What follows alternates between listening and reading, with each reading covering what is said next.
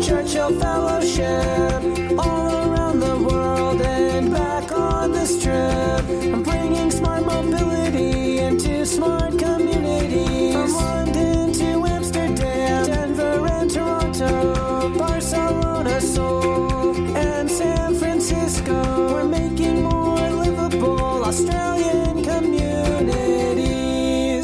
Hello, smart community friends. Welcome back to SmartCom Posse and the Winston Churchill Smart Mobility Podcast. This episode, we will talk a little bit about Dublin. So after London, I ventured off to Dublin. Now, I wasn't in Dublin very long at all, now that I think back. I was there for two kind of work days and then the weekend. But I had a really, really, really nice time, I guess, and really interesting time. Because I think Dublin and, and Ireland is a really interesting place, and there's a mix of the old and the new. So, mix of kind of old things that you wouldn't expect, and then really, you know, new stuff as well. And people would say to me, why are you going to Dublin? Ain't nothing smart about Dublin. And even, you know, when I was there, people would say, well, you know, we don't have that because you're an island now. So is it something to do with this old charm of Ireland? So yeah, very interesting. So I was only there a couple of days, as I mentioned, and the weekend. Uh, but I was able to meet with a number of really smart people and Arup hosted me and I had lots of conversations, particularly in the area of intelligent transport systems and road user charging or transport network charging, as I heard it called the other day, to take the focus off roads. And what I liked about Dublin is that it has all the right ingredients to be the smartest in inverted commas. But as I mentioned, they also have some interesting quirks and challenges. And some things haven't really progressed. And obviously for a reason. None of this stuff just happens by accident. And so taxis are mostly cash. And so when you get off the plane at the airport, so you can either catch a bus, but I was in a bit of a rush to get to my meetings at Arup. And so I was like, okay, I'll catch a taxi. That'll be the quickest way. But I didn't get any cash out. I tried not to get cash out at all the whole time I was traveling. I ended up having to, uh, I can't remember the first place. But anyway, I was waiting in line for a taxi and the guy at the front kind of says, well, do you, um, credit card or cash? And I was like, credit card. So then I lined up in another line, which was much longer. So, you know, taxi after taxi went cash only. And so finally I got in a taxi that had a credit card. And they often say to other taxis that I got later on, will I, be like, oh, do you have a credit card? And they're like, oh, no, but I can drop you at an ATM. I'm like, no, that's not going to work for me. And then other times they would say, yes, I'll drop you at the ATM. And I'd say no. And they go, oh, okay, well, that's fine. And come in. And, you know, then they'd actually have an EFTPOS machine, but you had to kind of fight for it, which I found really interesting. Anyway, there was a way to get around it. So I downloaded the My Taxi app, which is like Cabify in Mexico, uh, or it started off in Spain, where it's a platform to it's not Uber where there's private cars. It's just a platform for taxis. So it's still a metered taxi. You just order it through the app and then you pay through the app as well, which was all well and good, except the amount of data that they got on me, which I didn't really think about at the time, because as we mentioned in one of the, I think it was the last, no, the Denver episode, was my experience in Orlando and thinking about what data the driver has on you. And I didn't really think about too much. So I used my taxi, but then I got in a taxi and they said, Oh, and I changed my name on these. So they said, Oh, that's an interesting name. And I said, Oh, yeah, yeah, okay. Which made me, I'm like, oh, okay, now they have my full name, which in Uber and Lyft, they don't. They only have your first name. And I was like, okay. I didn't really think too much of it. And then I got in another taxi and the guy says to me, oh, you're from Australia. And I was like, oh, yes. And I hadn't said anything yet. And I was like, oh, how did you know that? And he said, oh, I saw your phone number, you know, plus six one. And I was like, okay, great. So this person has my full name and my phone number, which, you know, in regular circumstances, we hand that information out here, there, and everywhere. But from my experience previously, I was just like, no, we shouldn't have to hand over all that information. It should be a needs to know basis. So it got me thinking more about this needs to know basis and particularly for people in more vulnerable situations, why do they have to tell you every little detail of their life just to get, you know, um, some transport or, you know, maybe they have a special requirement that they need to sit in a certain place, but do they really need to hand over all of that information? So this needs to know, which I'll speak about, I think, in the next episode because it was something that was brought up when I was in Amsterdam. Anyway, moving on. I mean, the reason I was catching taxis so much is because the public transport really wasn't integrated very well. There's lots of gaps, which is filled by private car use and taxis. Uh, no rideshare, um, as far as I know, or not easily accessible anyway. So the buses, you know, got the bus a few times, but seemed to be late every time. Um, we tried to catch one. So I was there with my cousin, which was fantastic. Forgot how much I actually really like people. And congestion, massive issue again, just too many people trying to get to the same place at the same time. The capacity of the roads is, it hasn't kind of expanded or couldn't really expand since the day of the car, I suppose, uh, back in the day. But things are changing. Like more people are catching public transport and cycling. Um, of doing a little bit of reading, and they're really trying to focus on that as well. So in this space, of smart mobility, smart communities, smart cities, I don't think we really need to compare or compete who is the smartest, stuff like that, I don't think that's overly useful. But what is important is to have a vision. What will the future of Dublin or Ireland actually look like? And also learning from each other and collaborating. So we can bring in that right expertise from different parts of Europe, from Asia, from the US, from Australia, from Africa, etc. So I think that's really important that we do look outside what we're actually doing ourselves, but then realizing that you have to implement it, which is the hardest part within your own country or city or region. And so it's important to have a vision because otherwise you'll lose yourself in trying to pick up everything that everyone else is doing in the right way. So leapfrogging in this space is also really, really possible. Uh, with new technologies, it's very easy to get left behind, but then it's also very easy to jump out in front, whatever in front actually means. The interesting thing about Dublin, which I didn't realize, and maybe everyone else did, is that a lot of the European headquarters of all the big tech companies, you know, like Apple and Facebook and LinkedIn, Twitter, etc., are in Dublin. And this is due to low corporate tax back in the day, uh, so they tell me, which is very interesting. Uh, and so it's kind of the perfect ingredients for the high tech innovation, right? I don't think we necessarily need it all to be in this in the one place, but if it's there, we should use it. So while in Dublin, I started thinking about the ingredients that are needed for smart mobility. And so that's what I want to talk about in this episode. So we'll talk about three of those ingredients that we need. So the theme for this episode is ingredients. So the first one is governance.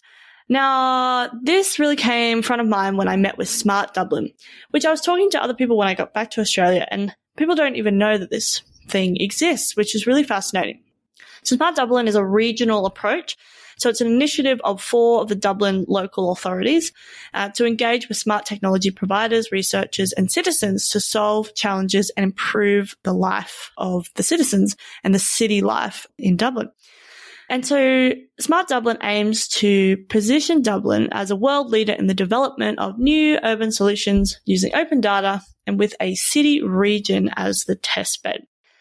So the key areas that Smart Dublin has identified that they're going to work on or priority challenges are mobility, environment, energy, waste, and emergency management, which I thought were quite interesting areas. So I was able to meet with Smart Dublin and we had lots of great discussions and it was really interesting to see their perspective and what they're doing in this space because they do work across those different government agencies. And so it kind of it's really important because it takes it out of the BAU, so the business as usual of councils, and brings it into an entity that really, that, that's their focus. Um, so they have the time, the energy, the resources to actually focus on this stuff, which I find a really good model.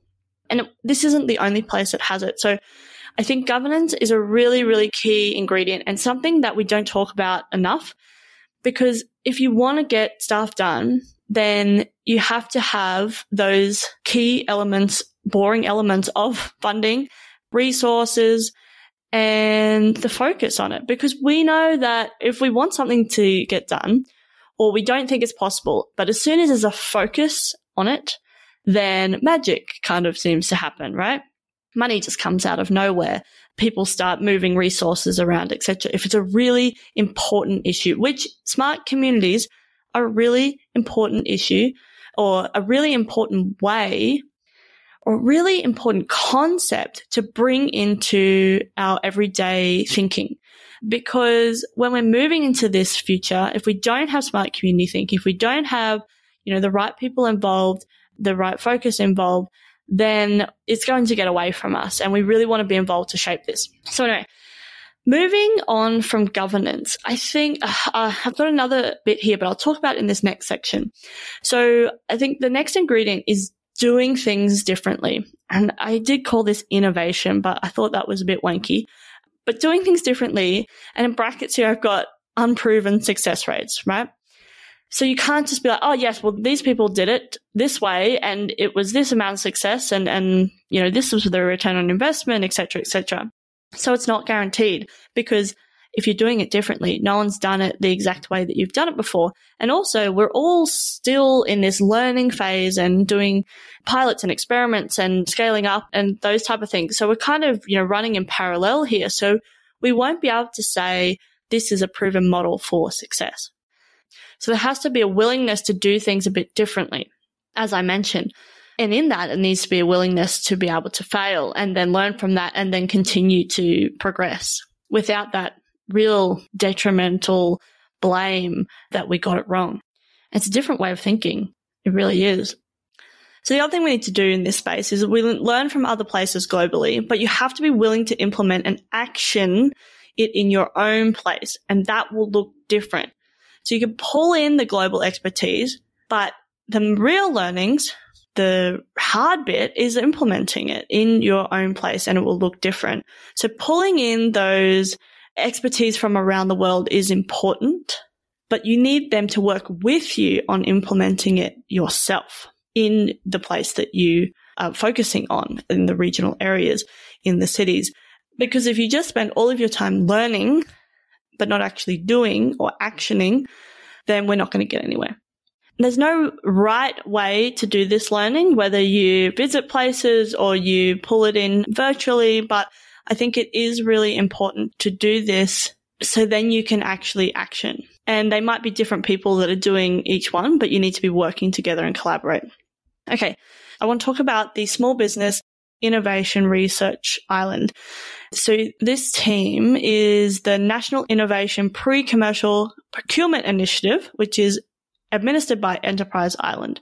So it aims to drive innovation across sections of the Irish public sector via robust engagement with technology rich companies and organizations through competitive challenges. Okay, obviously I just read that off their website. So Enterprise Ireland has established a 1 million euro fund to co-support worthy competitive challenges in partnership with Irish contracting authorities, which essentially means bring the pilots, doing pilots, but then bringing that to the full scale for the public sector. How do we actually do that? I really, really like this approach. And it's similar to the reverse pitch approach that I spoke about in Denver. But it's so important that we have that nurturing and the ability to see how we can take this from pilot to full scale, because I think we talk a lot about pilots and I think they're really important. But how then do we take it into full scale, really making a difference across the public sector for the community? I think that's a really key point, And I think this agency, so Small Business Innovation Research, partnering with Smart Dublin, which is what they seem to be doing on a lot of these projects, is a really great way to actually do this. And so there's a number of different projects that they're doing at the moment. One, uh, I was just having a look on their website again and looking at some that have, that have come out and, you know, things like community driven solutions to improve rural transport, uh, smart solutions to engage the unheard voices in their communities, sustainable transport, improving mobility in the city, and sustainable deliveries, redesign the delivery of goods in cities. So these are coming from the councils themselves or a combination of the councils or councils in partnership with Smart Dublin. And I think that's really important. So basically it's putting the problem out there and they, and, but not defining the solution. They're leaving it up to the innovators and the market to design the solution because let's face it, they have a lot of really talented people living there, really talented, you know, technology, but hopefully combining that with that messy bit in the middle, which is the city and the complexities of that and not just leaving it up to the market to fill all these gaps, but actually saying these are the gaps that we really want filled. And here we have some funding to be able to do it. So going back to doing things differently, because when you do things differently, it keeps things interesting and is able to attract that talent we talked about, that we actually need to solve some of these wicked problems. Because we know government has a really hard job and they can't just stop when they've had enough or exit the market. And I really believe that government doesn't have to be seen as being boring. It doesn't have to be boring because there's so many exciting things happening.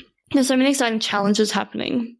But how do you get that mix right to be able to attract the talent and keep the talent that you need? And it doesn't mean that they have to work directly for the government. That's why I think these partnerships are so important and so key. It's important that the government is involved, however, because they need to set the rules of play because we don't want to be just taken over by private sector because we don't want to leave people behind. The people that aren't planned for now, we need to ensure that our smart communities include those people. And that's where the government's role is really important because they're public servants. They're serving the public, and that means all members of the public. Okay, let's go on to this next bit, and it's about going beyond the shiny, which I talked a little bit about before. So we need to stop thinking that the shiny, sexy stuff will change and solve everything for us because we still need to live life, right? because a lot of the smart that is needed is a change in the systems that we have in place and the fact that the transport system is inefficient. It's a systematic issue. We have too many emissions. It's a systematic issue. And the messy bits in the middle, which I spoke about just before, between the tech and the business as usual of a city. And that's where we can have the most impact with smart mobility in our smart communities. So I'd like to talk a little bit about one of the tools that was spoken a lot about in Dublin and Arup have a center of excellence in Ireland based on this tool, which is road pricing or road user charging. There's lots of uh, nuances in what people are calling it. Yes, I just recently heard, as I mentioned before, transport network charging. I have no allegiance to any of these terms, but basically, what is it? It's about charging people based on their travel habits, user needs, and ability to pay, which is overcoming the kind of one size fits all approach in the past. So if we continue on our current trajectory, so if we continue on our current trajectory, we'll have an increase of traffic, declining income from fuel tax and potential decrease in registration fees due to EVs and others. And if we still have combustion engines and other sources, of course, not just transport, we'll have rising air pollution. So these things are pretty clear. So we need to manage mobility in a way that's a bit different and also considering the broader environmental and economic policy decisions that need to happen. So we talked a little bit about road pricing. So we we pay for the road right now. And so it's generally a static kind of approach through things such as registration, general and local taxation, congestion, which we pay for in our time. We pay tolls, flat rate kind of tolls, depending on different roads, and we pay for it through our health as well. Uh, and then we also have obviously bridges and highways and things in the fees. But things are changing. For example, as I mentioned in my last episode on London, um, they have now an ultra low emission zone and they have low emission zones before that. So then it's changing people's uh, or starting up a dialogue, starting up a conversation about the true kind of financial, social and environmental costs of different modes of transport. And so we really need to start thinking about this. And you throw in there the United Nations Sustainable Development Goals as well. So how do we use this? And that's a part of the overall kind of system change in shaping more sustainable and equitable mobility for everyone. So it's really important to design these right digital tools to be able to do it in a way that is seamless. Because if we use old legacy systems and we can't pay, we can't make it seamless, then we're never going to get it over the line. And so you need that interface that explains what charges or what transport modes are more efficient and effective in environmental sense, social, etc. Needs to be personalized, needs to be dynamic, needs to incorporate pollution, all these type of things. And hopefully we can, you know, use this technology. That's the front end. But then at the back end, we also need to ensure that the systems are integrating with each other as well. And so we need to redefine what driving on the road actually means. What should this actually cost? Should we all pay the same? Should it be dynamic depending on how much and where we live? Where we drive, I should say. Can it be used to address sustainability, reduce emissions? Let's hope so do we need systematic change first before we just encourage the people that can afford it to buy an electric private car? Do we need to charge kilometers traveled rather than a flat rate for someone who rides a bicycle the majority of the time? Do we need to start thinking of owning a car as a cost to the environment, contributing to congestion, the cost to the community, rather than just the price tag that we're paying? And then if we do charge for this, where should this money go? Where should it be reinvested into? back into sustainable transport, public transport, but it might look a little bit different, I think. And I don't think that this conversation, so, or this concept, so road pricing or road user charging or transport network charging, it can't be a separate discussion to mobility as a service.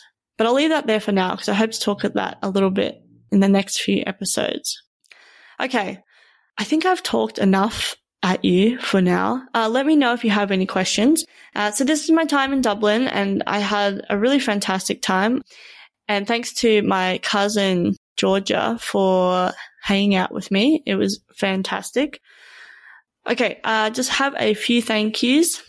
So we had the amazing team at Arup. Now I can't mention everyone. There were so many people, but thank you to Michelle Kennedy, Carol Lemons, uh, Victor Freebolt, Patrick Anderson, John Miles, Tara Walsh, Isabel Diedring, Callum Ferreria, Inigo and Siddharth, Tim Armitage, Podrick Kenny, and Ruth Bevan. Thanks so much for meeting with me and having some great conversations.